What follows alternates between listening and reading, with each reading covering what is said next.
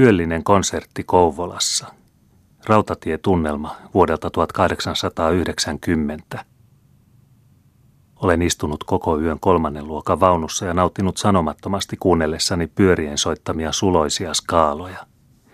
Joskus kyllä on ruumis tahtonut solahtaa pitkäkseen penkille ja pää vaipua ikään kuin varkain seinää vasten. Ja on hetkiä, jolloin olen lakannut kuulemasta ja silmäni ummistuvat. Kuvailen, että ehkä jo heretään, ehkä saan nukkua tai edes torkkua. Mutta samassa jo saan huomata, että minä olen paneutunut itsensä soittokoneen päälle. Karahutetaan vekselin yli, allani kirkkuu ja karjuu, koko piano nytkähtelee ja minun täytyy uudelleen nousta istualleen nauttimaan kotimaisesta musiikista, joka milloin soi rautasiltain bassona, milloin kiilautuu ylös kimeempään diskanttiin lyhyitten kiskojen kohdalla. Ja miksen minä nauttisi? Onhan yö niin kaunis, taivaanranta niin kirkas ja haaveelliset usmapilvet harhailevat järvistä niityille ja niityltä metsiin tien varrella. Suloiset tunteet vaeltavat selkäpiitäni pitkin ja karsivat hekumallisella kylmyydellä koko ruumistani. Harvoin tarjoutuu kesäaikana tilaisuutta taidenautintoon, mietin minä. Minä nyt vaan voitan väsymykseni ja pakoitan itseni istumaan valveilla koko yön. Saanhan sitä paitsi nukkua Kouvolassa vähintään viisi tuntia. Jokainen, joka on nauttinut rautatiematkasta yöjunissa, hän tuntee, kuinka haikealla mielellä astuu rauhalliselle, hiljaiselle asemalle, jossa ei kuulu muuta kuin poispakeneva junan laimeneva jyrinä. Kuinka minä kadehdin seisoissani Kouvolan asemasillalla niitä onnen suosimia, jotka oli juurikään jättänyt junaan ja jotka saivat jatkaa matkaansa Pietariin saakka ja vasta aamulla tarvitsisivat lähteä ulos vaunujen runollisuudesta – en voinut olla ajattelematta heitä katkeruudella, kun saavat nytkyä siellä oikeaan ja vasempaan, huumaantua ja suloisesti väsyä, sillä aikaa kuin minun täytyy mennä nukkumaan vuoteelleni, missä minulla luultavasti ei ole kuultavana muuta kuin kammottava, tuudittava haudan hiljaisuus.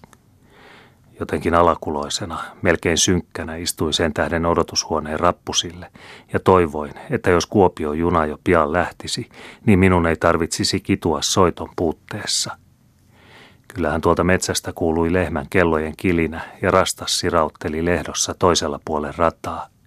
Humisivat sähkölangatkin syviä ja surullisia rintaääniään. Mutta mikä epäsointu, mikä korvia särkevä vastakohta, mikä heikommuus junamusiikkiin verrattuna. Tyytymättömyyteni oli kuitenkin liikaa aikainen. Lepo ja yörauha ovat sopivat ainoastaan jokapäiväisessä elämässä – Matkustajan, varsinkin huvimatkailijan, täytyy saada huvitusta ja hauskaa virkistystä aina ja joka paikassa, yksin yölläkin ja odotuspaikoissakin. Ettei nykyajan sivistyneen ihmisen tarvitsisi kitua niiden puutteessa, on rautatiehallitus toimeenpannut yöllisiä konsertteja Kouvolan muuten ikävällä asemalla. Minä en niistä tiennyt mitään, ja sen tähden oli sekä hämmästykseni että iloni vilpitön. Vähän matkaa itse asemahuoneesta länteenpäin on olemassa puinen rakennus, yömaja matkustajia varten.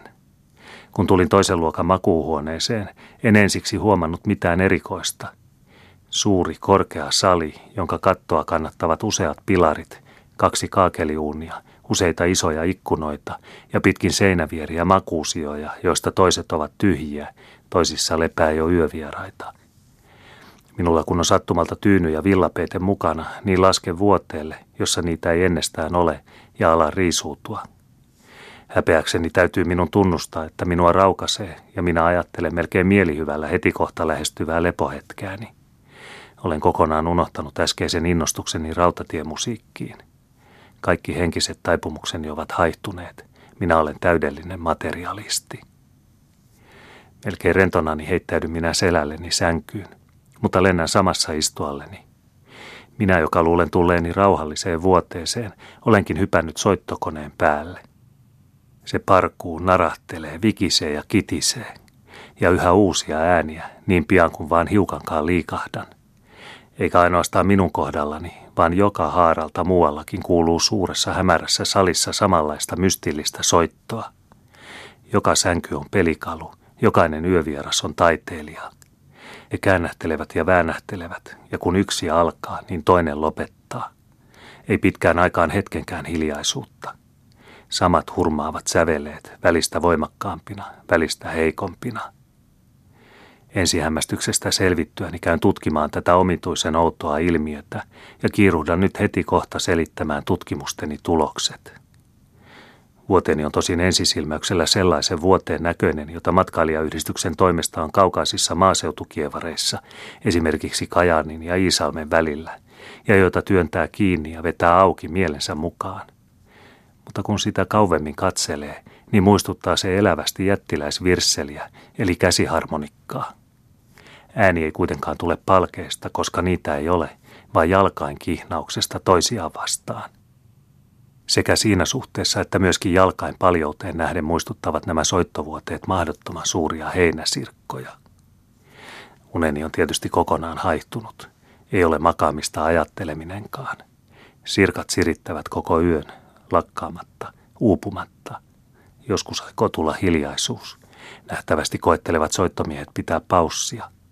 Ainoastaan heikko narinan sekainen pianissimo vikinä kuuluu jostain etäisestä nurkasta toisella puolen huonetta – Luulee jo kaikkien nukkuvan ja minäkin jo yritän ummistaa silmäni. Mutta samassa parahtaa vierustoverini Virseli Forte Fortissimoon, kun hän, sattumalta vai tahallaan, en tiedä, pyörähtää yhdeltä kylältään toiselle.